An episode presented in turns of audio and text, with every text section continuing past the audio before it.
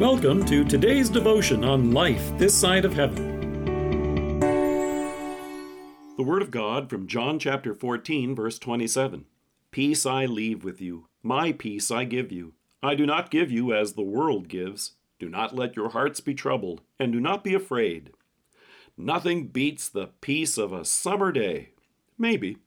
As everyone comes outside, there's bound to be more noise yard machinery, loud music, cars that need mufflers. And with the coming of new forms of package delivery, one reporter noted as drones take flight, the world is about to get a lot louder, as if neighborhoods were filled with leaf blowers, lawn mowers, and chainsaws. Needless to say, it's what draws folks to the tranquility and serenity of the countryside. Surely that's where you can find peace. Maybe. Unless you're in France. The mayor of the tiny village of Gajac, population 387 in southwestern France, has been receiving noise complaints about cows. In an open letter to French MPs, he said that such noises were part of, quote, the rhythm of the countryside and things that make it what it is, which are as dear as they are simple. He went on to say let the crowing of the cockerel, the familiar bark of the dog, the church bell, the mooing of cows, the braying of the donkey, and the chirruping of birds be inscribed into national heritage. so, in a world which yearns for peace but has a hard time finding it, our Savior told the disciples, Peace I leave with you, my peace I give you. The disciples lived anything but peaceful lives. Jesus shared these words with them before he went to the cross to atone for our sins.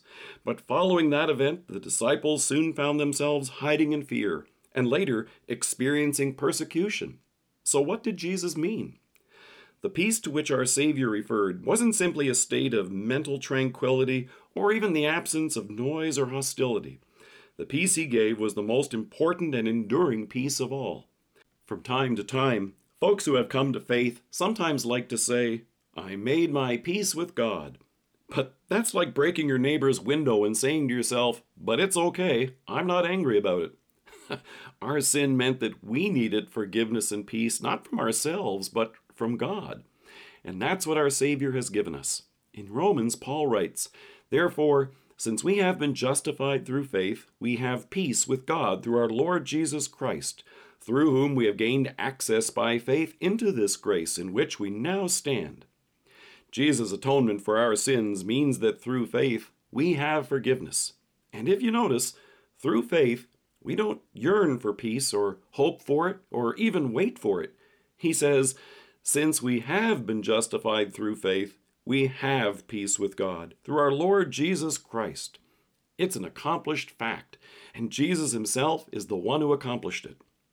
This is our peace. No matter how noisy our lives get with driving home during heavy traffic, picking up the kids from sports, or waiting in the checkout line at the grocery store, you have eternal peace with God today through faith.